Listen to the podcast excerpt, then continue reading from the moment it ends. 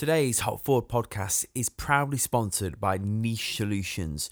One of the biggest challenges faced by the brewing and beverage industry is environmental sustainability. And at Niche Solutions, they're promoting new ways to do business by investing in innovative, energy efficient projects with low impact on the environment. Their NC6 can holders are just one new cost effective way for brewers to make a difference, and they're already proving popular. The UK's first 100% eco friendly six pack holders are made from 100% recycled wood pulp, which in turn is 100% biodegradable, and they are proud to say they have earned the prestigious DIN CERTCO certificate of compostability. Whether you're a brewer producing cans of beer or a consumer drinking them, it surely makes sense to stop using plastic can holders. Why add needlessly to the planet's mounting plastic waste problem and create a long term threat to the environment, to birds, and to sea life? Even beyond the problem of landfill sites and oceans filling up with plastic, the old plastic six pack can holders pose an extra hazard to birds and animals. That's why many customers now snip them with scissors before disposing of them. Niche Solutions' new NC6 six pack can holders fit 330ml cans, 440ml tall boys, and 500ml cans and are priced at only 23p each. Ask about the can holders the next time you place your order with Niche Solutions at www.nichesolutionsgb.co.uk. That's www.nichesolutionsgb.co.uk. This is Nick Law, and you're listening to the Hop Forward podcast, getting you ahead in the brewing and beer business. Hopforward.beer is a podcast and website dedicated to the beer industry, supporting budding beer entrepreneurs by gaining insights from experienced brewers and folk within the craft beer industry. So grab a glass, pour yourself a beer, and let's get into this week's episode.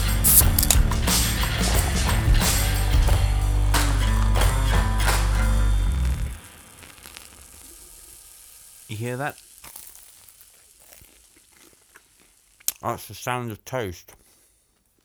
And you hear that?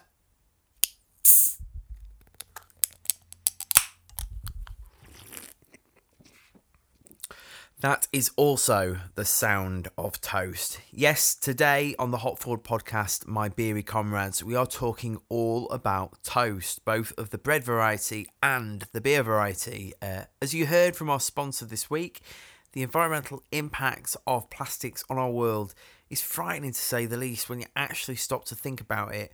But did you know that the food we produce as a global community is subject to as much waste and also has a detrimental effect on the earth? Obviously, I'm not abdicating we all become Amish and grow our own corn and milk our own cows and brew our own beer. Uh, uh, wait, you, you, kind of already do.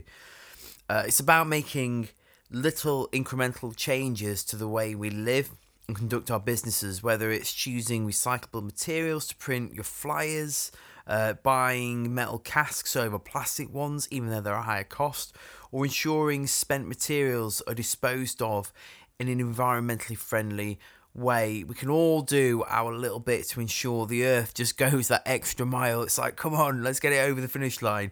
Um, before we go into today's episode with Louisa Ziane from Toast, a beer brand that uses bread going to waste to create their beers, uh, I want to tell you about something exciting uh, that's happening in Sheffield in just over a month. As you're aware, alongside running Hop Forward Limited, I also run my own small brewery, which at the moment is very, very, very small. It's a long story, which I'm sure I can share with you over a beer sometime, uh, called Emmanuel's. And I've been threatening to resurrect uh, this brand for over a year. And although it would have been more poetic to do it at Easter, I'm relaunching the brand this Christmas.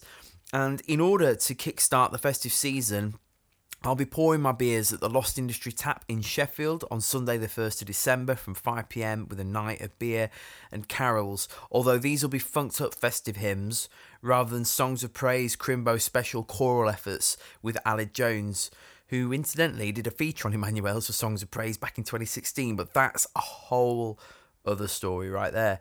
Uh, anyway, the Industry Tap in Sheffield, Sunday the 1st of December, is the place to be. All invited, be there or be square. Right, shameless self promotion nearly over. if you like the Hop Forward podcast, you can support us in one of the following ways. Uh, you can subscribe to the podcast and leave us a review on your chosen platform. This will help raise the profile of the podcast and therefore serve more people like your good self with knowledge, tips, and inspiration and interviews from the beer industry. You can follow us on all the socials at Hop Forward Beers. You can check out hopforward.beer and see what we can do for you to add value to your beer business with creative and marketing solutions or brewery services and business support, whether you're a brewer or supplier to the beverage industry. Or you can literally buy me a beer at hopforward.beer forward slash support as a nice way to say thank you uh, and to help keep the show on the road. Or you can even sponsor the podcast if you're a supplier and want to get your message out there to our many listeners. Okay, now the shameless self promotion is over. Um, I'll leave you to grab some toast of your own as we chat with Louisa Ziane from Toast Ales all about sustainability within the beer industry.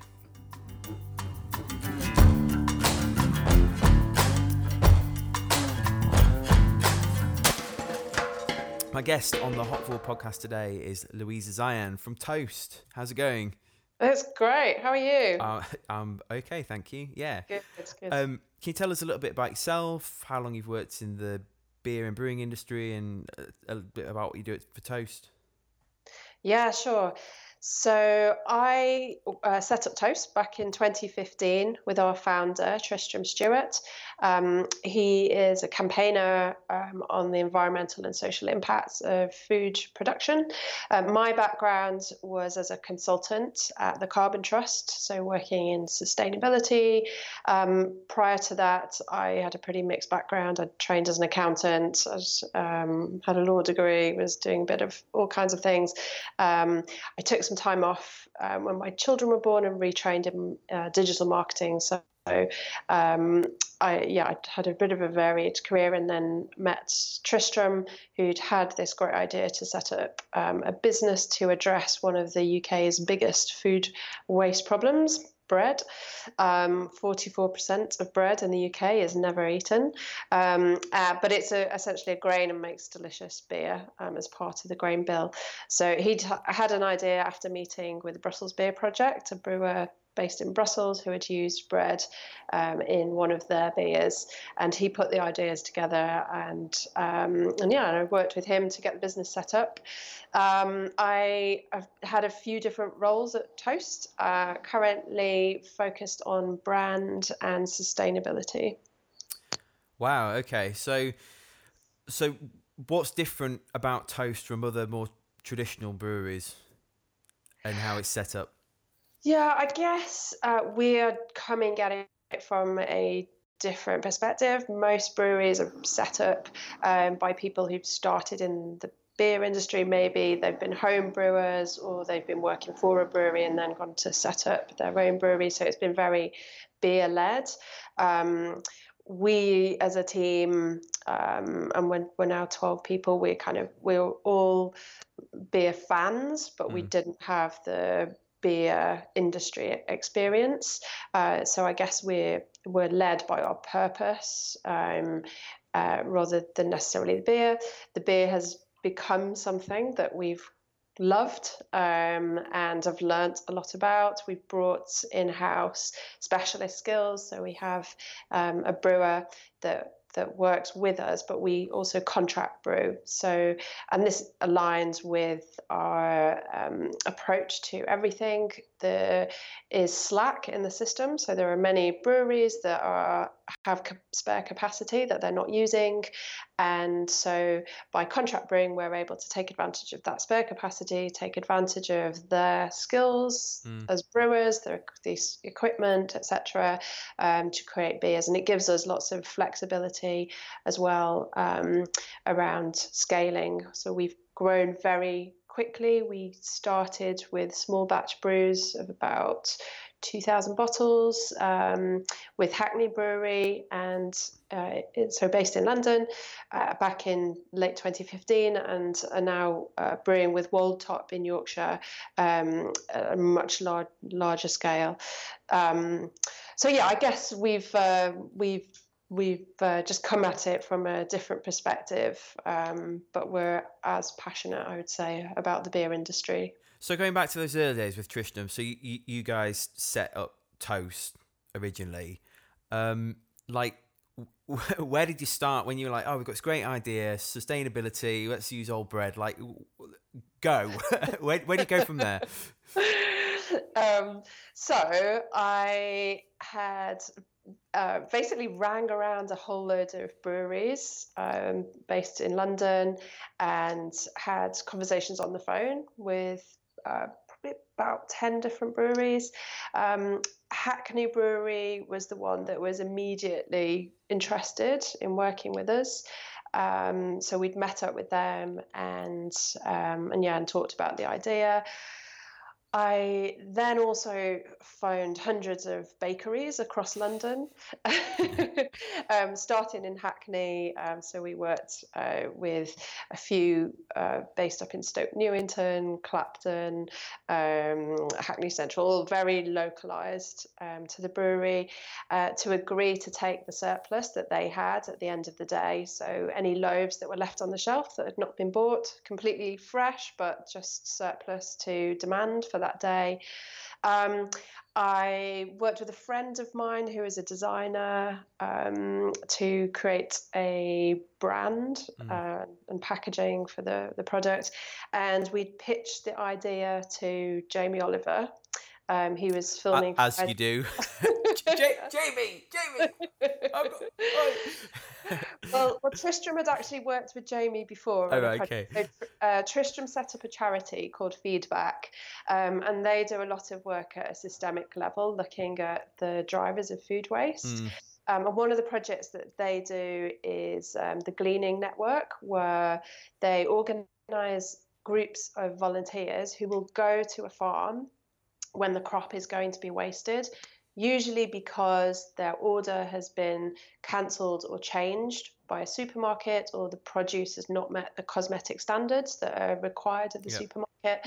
And so for the farmer, it is. Um, it's not cost effective for them to harvest and try to find another route to market. Often, the produce is also, you know, it, it's uh, you know when when it's ready to harvest it's ready to harvest and so you can't store it mm-hmm. anywhere mm. until you find a market so they um, jamie had filmed already with the gleaning network and seeing that operation in practice they um, you know then work with food charities like FareShare to get the surplus food to uh, food banks so that it ends up feeding people. So Jamie had helped to tell that whole story about food poverty, food waste, and how you know some of the the, the system is not really working for people in the planet so we already had that connection and uh, yeah we'd, we'd pitched the idea and he was really keen to film what it you know the, what it would look like to see a brew with um, with bread so we worked to a pretty tight deadline to join all the dots and make it happen.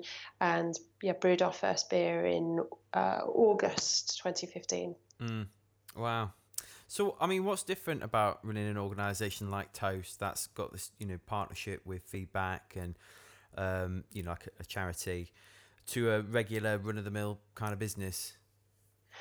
There's not really any difference in terms of running the business. You know, we ultimately still have to produce great tasting beer that people are going to enjoy and want to buy.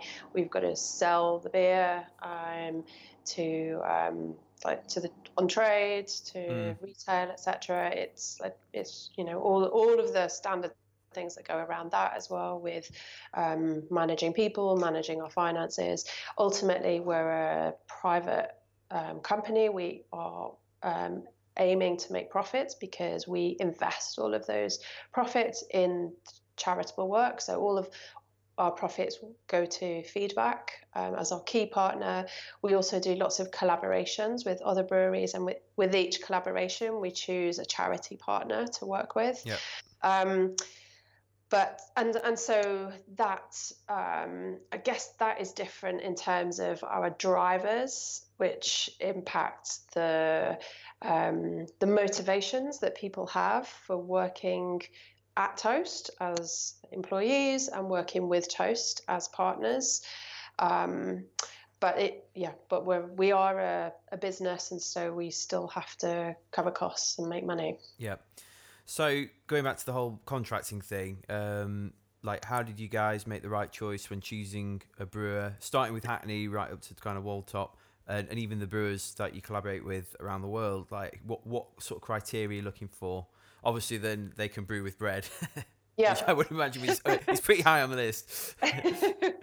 Um, well most of those that we've worked with have not brewed with bread before. So that's where we come in. That's why we have a brewer in house and that has that expertise about how to manage bread in the process. There's a, there's work to do in preparing the bread to go into the mash um, and understanding the way um, to avoid a stuck mash, for example, which is one of the big problems with bread.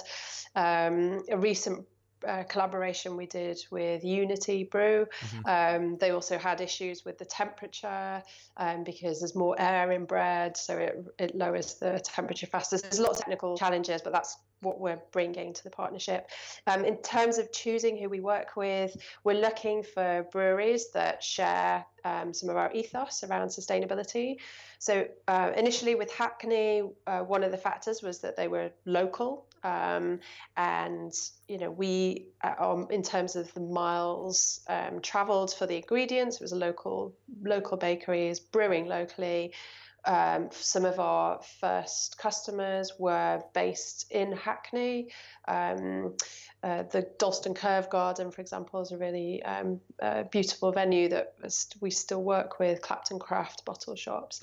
Mm. so there was a really nice local store. They also um, bought in 100% um, renewable energy. Um, and then as we've scaled up, we're we you know we have to consider the commercial um, factors like the, the cost, um, but we're also asking questions around um, yeah the whole sustainability of the process.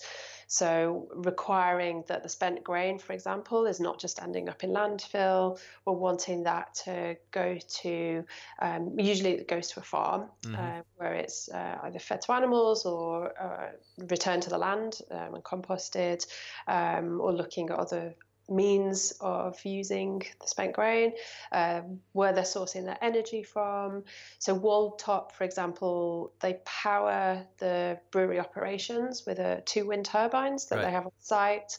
Um, they also have a borehole, so they take their water from the ground, and the wastewater goes through reed, bre- reed beds back into the land, where it so the reed beds filter the water to cleanse it. Um, and they also used to be a farm where they grew barley. So the barley that we use with Wold Top is grown on site at the brewery. It travels about 20 miles down the road where it's malted and then comes back to the brewery to, to be used in the brew. Um, so yeah, definitely there's a, an element of sharing our ethos um, and uh, because part of our the proceeds of each beer will go to a charity. It's also them having that um, you know that desire to support local causes as well. Yeah.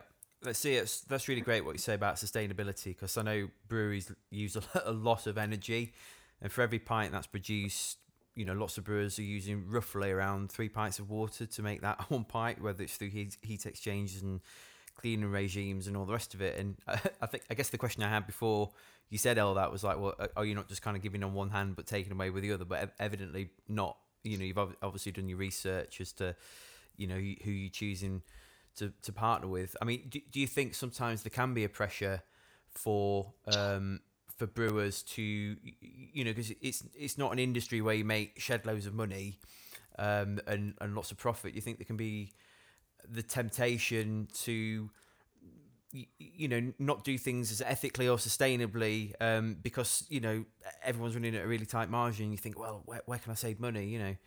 Because obviously when, when, when you're doing uh, things that help in the environment and uh, it, it, costs more. And it, you know and it should and it's right that it costs more and, and we should invest in it. But um, i mean what, what are your thoughts sort, sort of surrounding all that yeah, um, so I think like sometimes it doesn't necessarily have to cost more. So I think like with water, for example, you can look at um, uh, like water recycling or reusings. So you, um, like we've worked with brewers who um, use some of the water from the brewing process to clean the mash tun.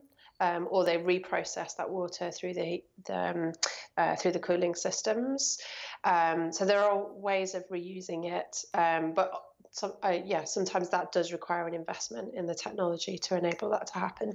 I think, though, I think generally as citizens, we're all increasingly conscious of the environmental challenges that we're facing. Mm. And I think as individuals, we all want to be having a positive impact on the planet. Um, and then we're, of course, also driven by our customers.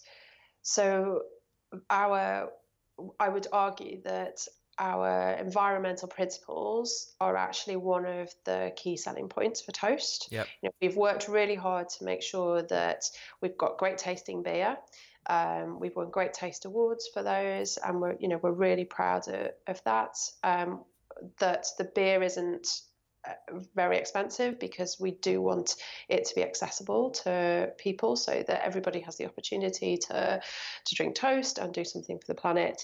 Um, but those are kind of hygiene factors, and then uh, consumers are now really looking for ways that they can have a positive impact on the planet by taking small actions, small wins that mm. added together can all um, like make them feel better, make them feel that they are um, they are taking um, steps to to to reduce their impact or to have have a positive impact.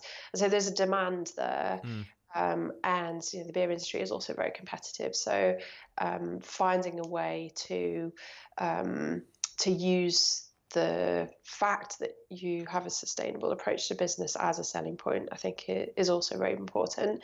And increasingly so, there's going to be such demands on all business, I believe, not just the brewing industry, um, but for all business to demonstrate that they are aware of and are at least planning and and have a plan to take action to improve their environmental impact and that you know we've seen it happen with packaging in particular with plastics um, those companies that are not acting quickly enough to make positive changes um, are called out by consumers mm. and people will you know will vote with their with their wallets as it were. So there, i think there will become an increasing pressure to do that. Yeah. So why does food wastage have such a big environmental impact? I mean i, I think it's something that a lot of people myself included if i'm brutally honest when you're doing your weekly shop you don't really think about it. Um, yeah. you know, and it's kind of like, oh, like my my youngest daughter, like she, you'll say in the morning to her, "Do you want some apple juice?" Yes, please. I'm like, are you going to drink it this time? Because if I give it you, you better drink it. No, I will. I will, Daddy. I will. I will okay, you know, and then you give her a little bit. No, I want more than that. It's like, look, you, you can have a bit more when you drink it. So she'll, she'll drink the first bit. Then it's like the rest of it, right? Okay, you can be trusted with more now. Does she drink it? No.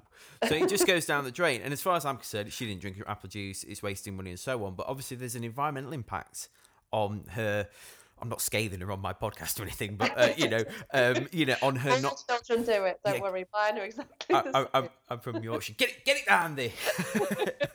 um, when I were a lad, don't pit. Anyway, um, yeah. So you know, like, what, what is the environmental impact of food wastage? So, and I think you're right that people don't necessarily think about um, the environmental impact um, of, of, food waste. And part of that, the reason for that is because we're so disconnected from the whole system of where our food comes from. So the issue with food waste is that it's, the food production system is has such a huge impact on the planet. It's responsible for 80% of deforestation. Wow. 70% of the fresh water that we use 30%, so you know, nearly a third of all the emissions that are contributing to climate change come from our food production system.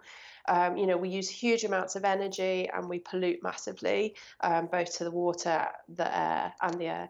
Um, and so, to have gone through this whole process of growing, processing, transporting, storing, um, you know, even at the storage side, there's you know refrigeration and Yeah. you know there's a question about beer as well everyone you know wants to have their beer um, kept in, in cold storage but there's a, a huge impact um, on the environment from refrigerants which are, are gases that are that are our greenhouse gases um, so when we waste food and we waste a third of all the food we produce we're wasting all of that energy that's been used to produce it, with all of the land that's been used to produce it, the water that's been used to produce it, and we're creating a huge environmental impact for no reason.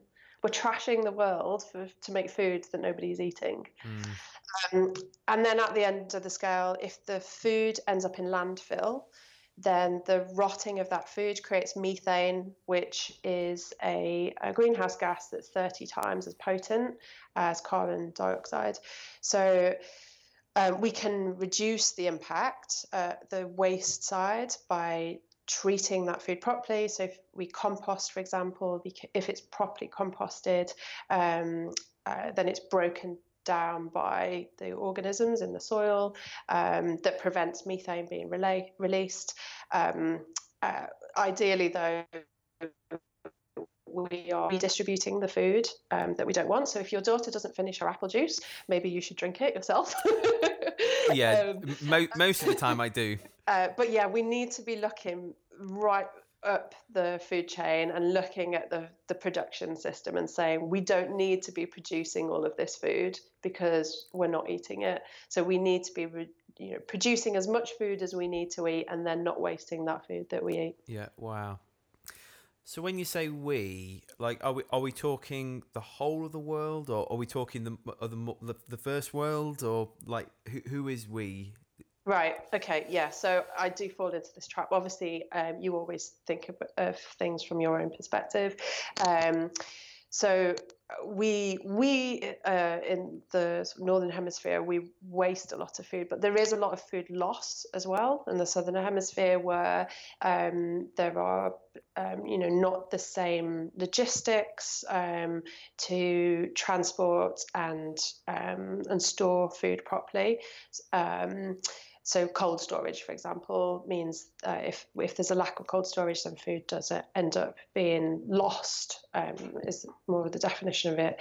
Um, but also in uh, like, like, here in, in, the Western world, we're contributing to waste there because a lot of the food that we're buying is grown elsewhere. So um, Feedback, the charity that we support, they had done they've done a number of studies looking at food uh, systems. One chain they looked at, for example, was with uh, green beans, and so those are grown in Kenya. The when the the beans are first harvested, um, a large proportion of them are disposed of because they are too bendy um, or they're the wrong thickness. Um, they're then trimmed, so the top end and the bottom end are cut off, often so that they fit neatly in nice little plastic punnets. So when, when you um, say they're trimmed, you mean you, you mean from a visual aesthetic more than there's yeah. there's nothing wrong with it. It's just that oh, right. It's like when a banana's straight. No, you know bananas aren't straight in the bin. Yeah. Right. Yeah. Okay. Well, it, it is an aesthetic thing because the, you also shorten the shelf life of the bean by cutting off the top and the tail of it.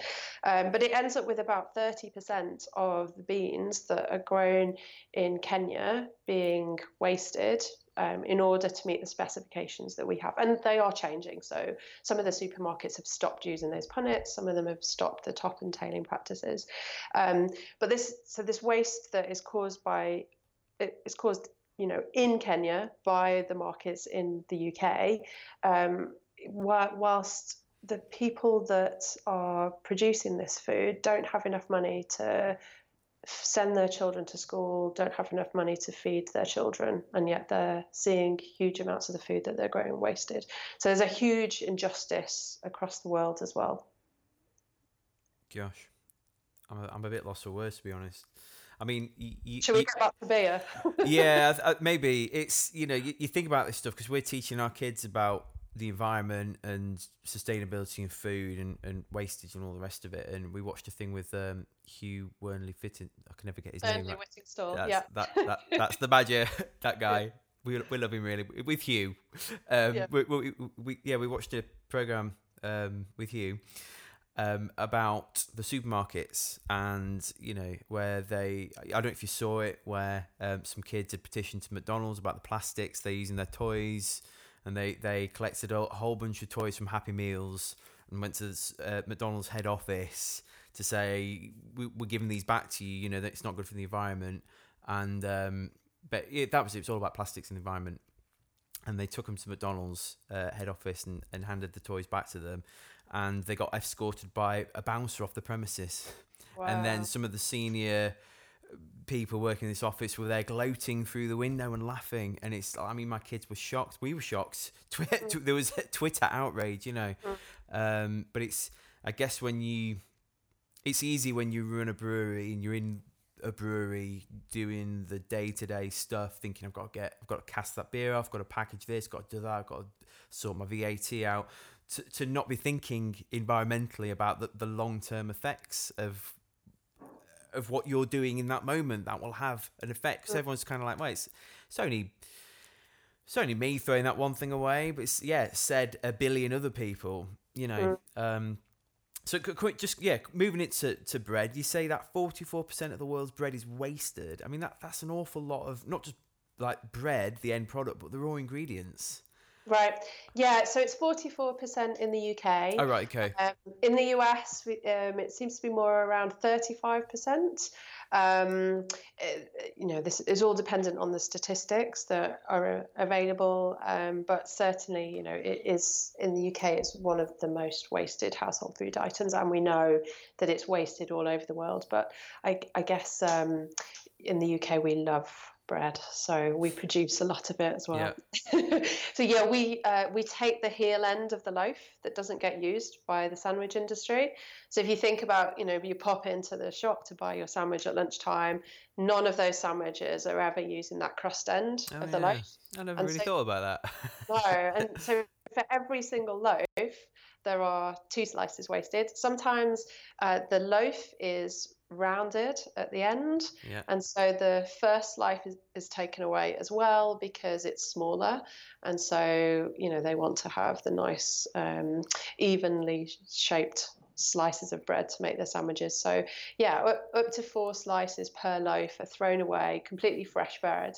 Um, but just not eaten by uh, consumers. We've, I, I think, been um, led to feel that I don't know, crusts don't make great sandwiches. And mm. every time uh, I, I mention this on social media, I have so many people reply and say, "Oh, I love crust. They make like great toasties, and uh, it's my favourite part of the loaf." But um, I challenge you to find a sandwich with a a, a crust end in the shops. yeah, I've never really thought of that. I I, I love the end. It has to be like fresh bread though, because it's like yeah, the stuff you get from the supermarket. It's just kind of like it's it's bread in inverted commas. That's what I call it. It's not like proper bread. We should go down to Jerry's Bakery down the end of my road, you know. Yeah. So when it comes to making beer with bread, what are some of the challenges using bread? Because I, I once had a bagel company contact me asking me to create a beer for them called wait for it, bagel beer. They were like, got this great idea. It's going to be called bagel beer. I was like, okay. Um, but when I looked into the process, I, I, didn't want to touch it with a 10 foot barge pole because it just seemed like a re, you know, I was going to get, st- like, say, stuck mash and all the yeah. rest of it. Um, like, what are some, some of the other challenges using bread? And, and for anyone listening to this that thinks, feels inspired uh, by toast to go and make some kind of bread based beer, like, what do you do? How is it different? Uh, so first of all, like if you want to try it, we publish a recipe online. So yeah, just go to toastale.com um, and in the beer section, the recipe is available to download for free. Um, it's probably the most sustainable way of drinking beer. There's no packaging associated with it, and if you have um, a few slices left un, left over um, in the from the loaf that you're eating, then you can use them up. Um, so we also do lots of collaborations. We've done about 45 in the last three years uh, with breweries like Wiper and True, Fourpure, um, Orbit, Unity, uh, you know, and as for each of these collaborations, we work with the brewer to uh, help them find a source of bread. So That's one of the first challenges. The question mark is where does the bread come from? Um, so we can identify sources of surplus, be it um, you know the sandwich industry or whole loaves that would normally be discarded. Uh, the recent one that we did with Orbit Beers was working with the National Bakery School. So the students there are learning how to bake, and there is surplus left over at the end of the teaching process. So um, we we worked with the bread there, um, and then the bread needs to be processed. So, for many breweries that are not set up to use bread, normally that means lots of tearing of slices of bread, which is quite labour intensive.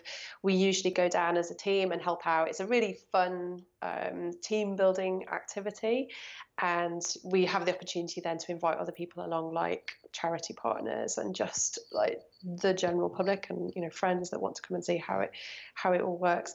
Um, but we at our brewery partner, we've invested in machinery that um, essentially shreds the bread. Um, we used to dry the bread when we first started um, to give it a longer life, um, and it, we just found it was very energy intensive as well as time and resource intensive. So now we're, we're able to do it with fresh bread. Um, some of the things that we do are kind of layering so we still use two thirds barley with the bread, uh, rather than putting the bread all in, in one go, um, in layering that up with uh, the barley. Um, we've used rice husks in some of our brews, for example, to, to help that happen. Um, and yeah, and then throughout the brewing process, uh, like monitoring the temperature. So I mentioned with with uh, Unity, for example, they found the temperature had dropped more because of the air content in the bread. Um, with that, they were using sourdough bread, um, which you'll know is more holy mm. uh, than typical sandwich bread. Um, but then after that, the process is the same. You know, you um, you taste the delicious wort and um, and then yeah, add your hops and then the yeast and ferment it, and yeah. it's it's the same as any other beer after that. So, what kind of quality, from a flavour perspective, can people expect from a beer that's made with bread? Well, most... I'm, I'm guessing it's going to be bready, but to be honest, most of the people, if they taste toast without knowing the story, don't taste the bread. I don't taste the bread in our beer. Um, it's comparable with many um, other, you know, beers that have not used bread. Uh, for some of our collaborations, we've brought the bread taste out more. Um, so the recent collaboration with Orbit, um, we used um, I'm going to forget the name of it now, but Hefeweizen yeah. Um, yeast um, that has like banana flavors to it. So we created like a banana bread style beer, um, and you can really you can really taste that mm. in, in in the beer. Um, the brew that we did with Unity, we we were using rye as well, so um, to, to make a, a, rye beer with them. Um, so you can, depending on the type of bread, you can bring out more of the um, the the bread style into the flavors of the beer.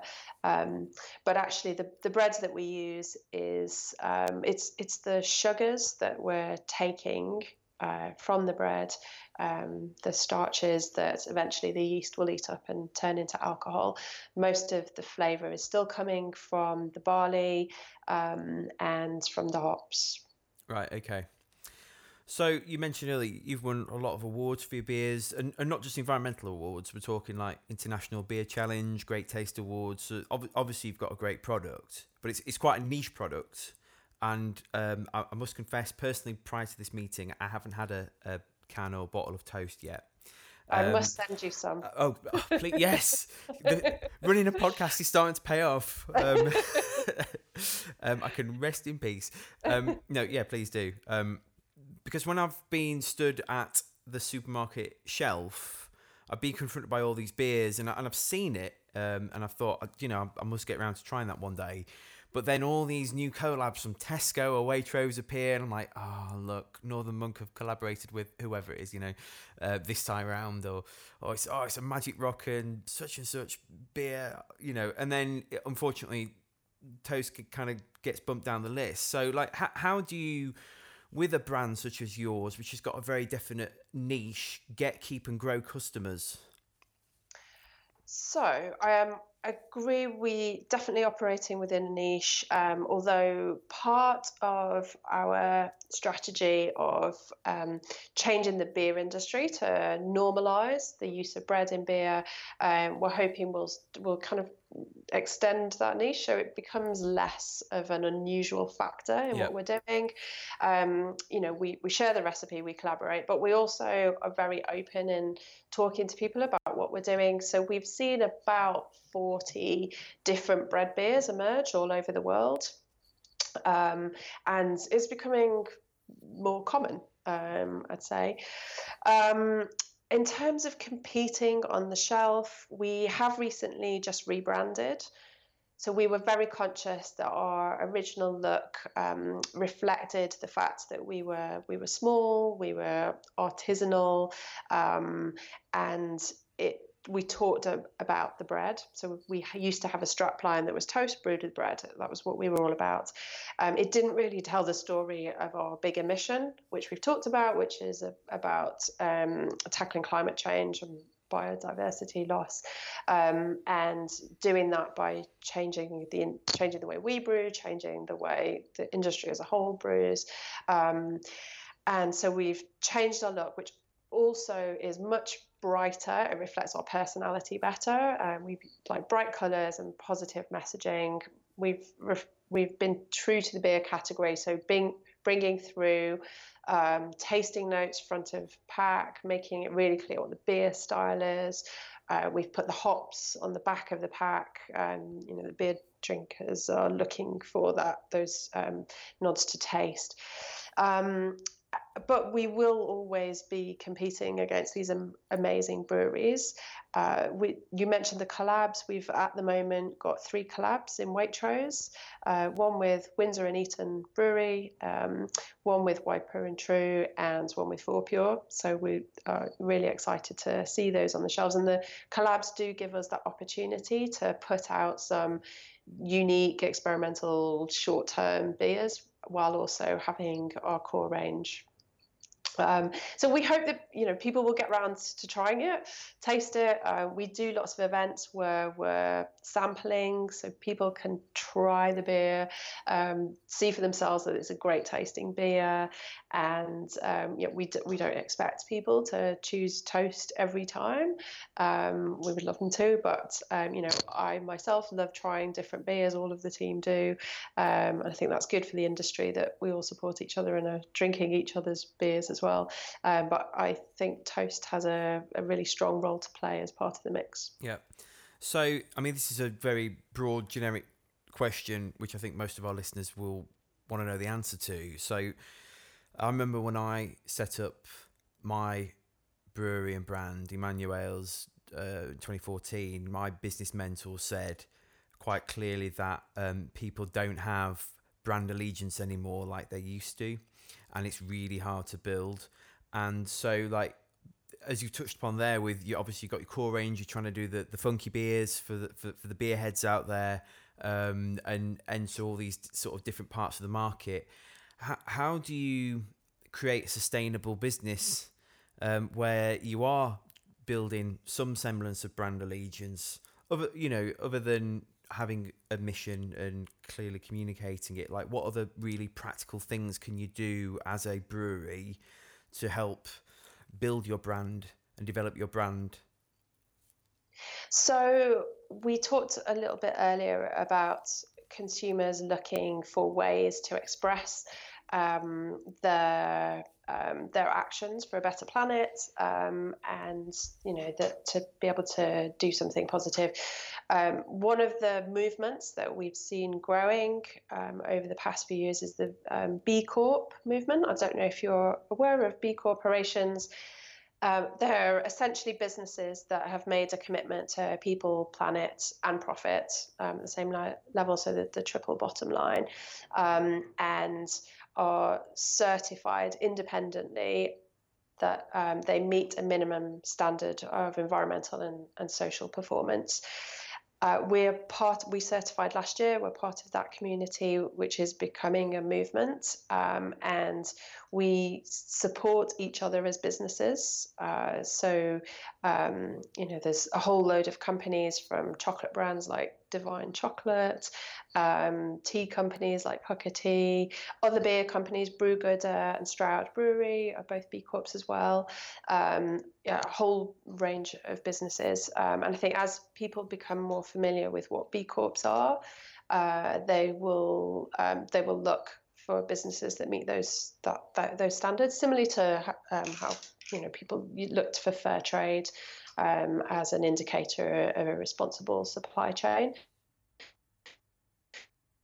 That, that is one um, thing that, that we're doing uh, to grow people's trust in us as a brand and um, and therefore know that when they're buying toast, they can be confident um, in the credentials that we have um, and that, that we've communicated.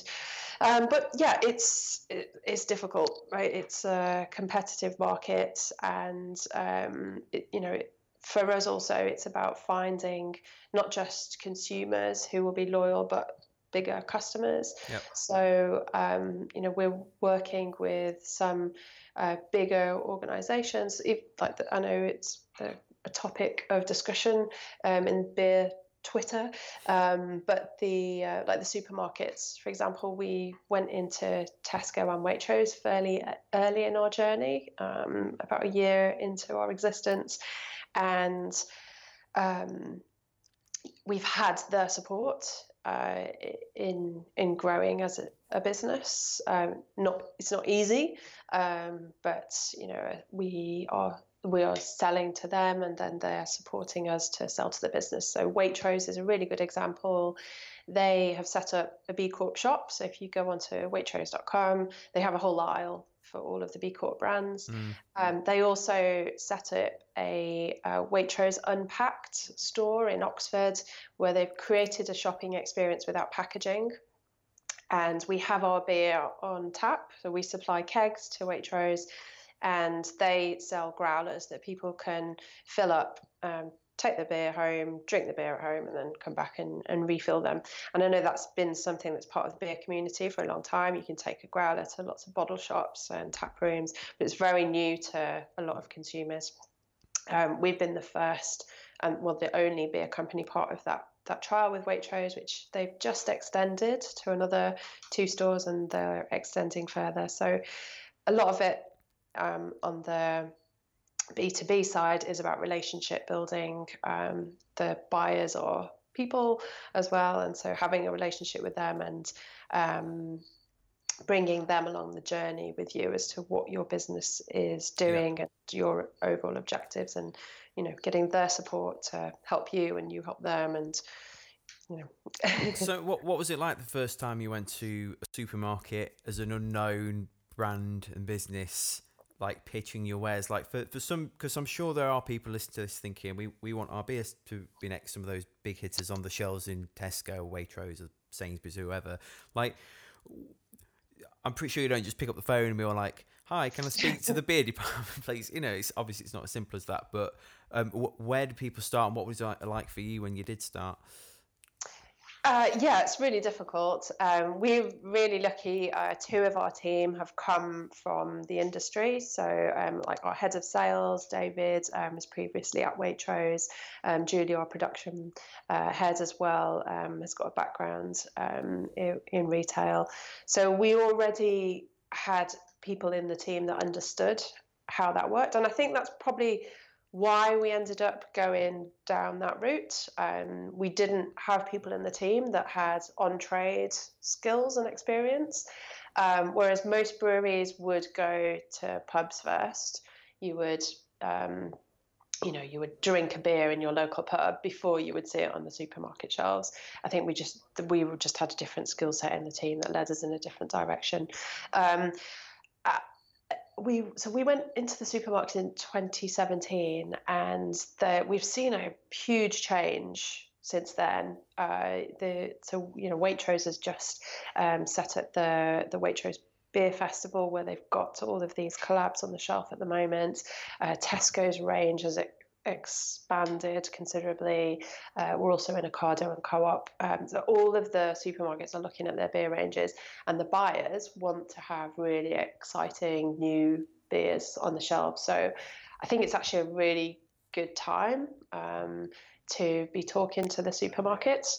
It is really difficult, and um, both from a stock management perspective, you know, you always have to be able to fulfill your orders with a supermarket. Um, so you, you need this, you need to brood enough to make sure uh, that you don't have shortages. Which you know, obviously, if you brew too much, there's um, you want the beer to be as fresh as possible and uh, you don't want the cost of holding stock for too long. So it's really important to get that balance right. Um, and then um, the you know selling to the supermarket is just the first step. You do still have to then sell to consumers. Yep. And there are things that you can do with the supermarkets like sampling or in-store um, activations, the little they're called barkers, the shelf labels. Um, but these things all cost money. Um, so it's uh, yeah really important to have that relationship that with the buyer that will enable you to find ways to cost effectively promote and sell your products um, through the supermarkets. Mm. So but yeah, if anybody um, wants to chat to us about how we did it, very happy to have the conversation. Oh, amazing.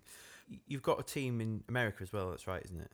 Is that right? Yes, yes. So we launched in New York about two years ago um, with the plan to uh, ex- expand uh, through the US. Um, but the US has proved to be a very difficult market. Um, uh, to run from the UK in particular. It's uh, it's expensive to operate uh, in New York in particular, and um, so yeah, we're it's the business is growing, but not um, necessarily as fast as we'd originally planned it to, and it's taking a lot more of our time to support the business okay. there. So for a global company such as Toast with that office in New York, like how do you keep the nuts and bolts of the business running and communicate with each other well and keeping up with projects and keeping them on target? Uh, so we um, we use tech a lot. So we use Slack as a means of communication between all of the teams. Um, we're very open in our sharing of information. So we use Google Docs, for example, um, with our, our all of our files are open so that we can share information between each other. We have regular calls uh, with the team in the US where we update them on what's happening here uh, and they update us in the US. And then individual people have a relationship with the you know between between those teams so um, i talk to them specifically about branding um, and, um, and any work that we're doing on marketing in the US, um, and then the sales team will talk to the sales, etc. Um, and it works really well. I think that we kind of grew up that way because when we first launched, there were four of us, and we didn't have an office. So we were mostly working from home, or we'd have our meetings in a pub. Um, it was uh, like the, the the alternative to meeting in a cafe with a laptop. Um, and so we were really used to working remotely and communicating with each other. Um, you know, you and I now are doing a, a Skype call. Uh, the tech is there so that you're able to um, to communicate. Uh, it also means that you don't have to travel. Um, we have I've been to the US once um, in three years to make, you know, just to make sure that I knew the team and to work on some big projects there. Um, but we we minimise travel um, to to not have the environmental impact um, of flying in particular. Right. Okay. How are you encouraging breweries in the UK and beyond to get involved with the toast revolution through collabs? Is that something that people can reach out to you and be like, "Hey, we want to make a bread-based beer," or are you, are you going out and choosing breweries to work with, or how, how does that work? Yeah, so we have been very kind of ad hoc, I guess, um, in terms of uh, whether they've approached us or whether we've gone out and spoken to particular breweries that we wanted to work with. Um, and as a result, we've ended up um, doing a lot in particular this year. We're trying to be much more strategic next year um, and make sure that we're finding uh, an opportunity to work on together that we can make something more of. So, for example, we've uh, actually the end of this year we're doing a collaboration with Brewdog in Tower Hill, um, working with a charity called Hubbub, who uh, work on behaviour change campaigns, particularly around uh, climate change and the environment.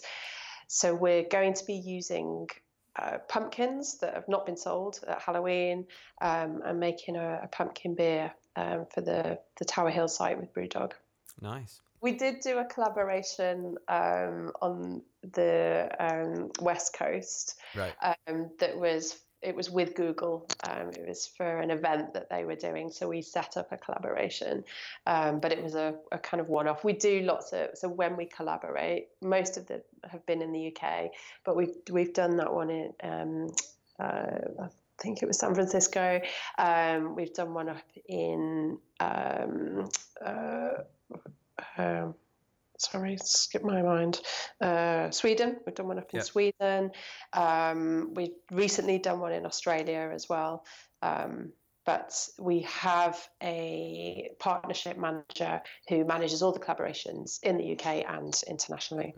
But yeah, so go and then going forward, we want to make sure that we have a partner that um, that addresses a you know a particular challenge that we have, either to reach um, particular consumers to address a problem uh, like we're doing with the pumpkins, um, and then therefore to communicate that um, as a, a, marketing campaign.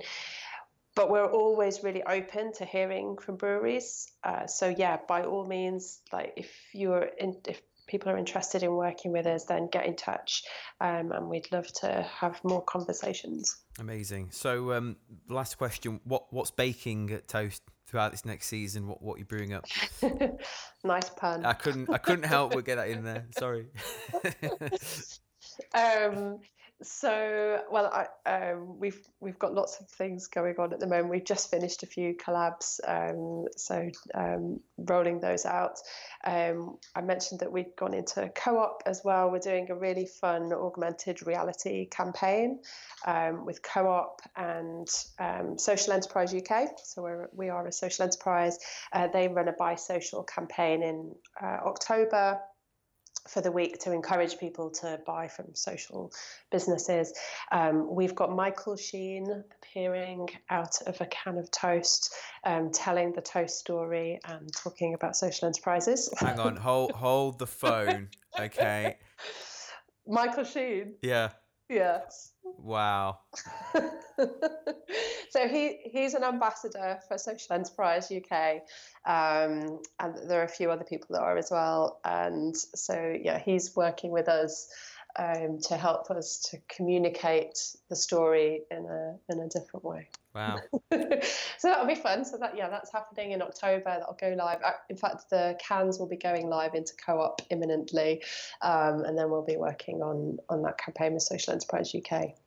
Fantastic, Brill. Uh, well, it's been amazing having you on the show today. Um, just what's your website so people can check out Toast and contact Toastale. you? Yep, we're toastale.com and at Toastale on social media. Amazing, brilliant. Thank you, Louisa. Thank you. Great chatting. Today's Hop Forward podcast was brought to you by Niche Solutions Brewery Essentials.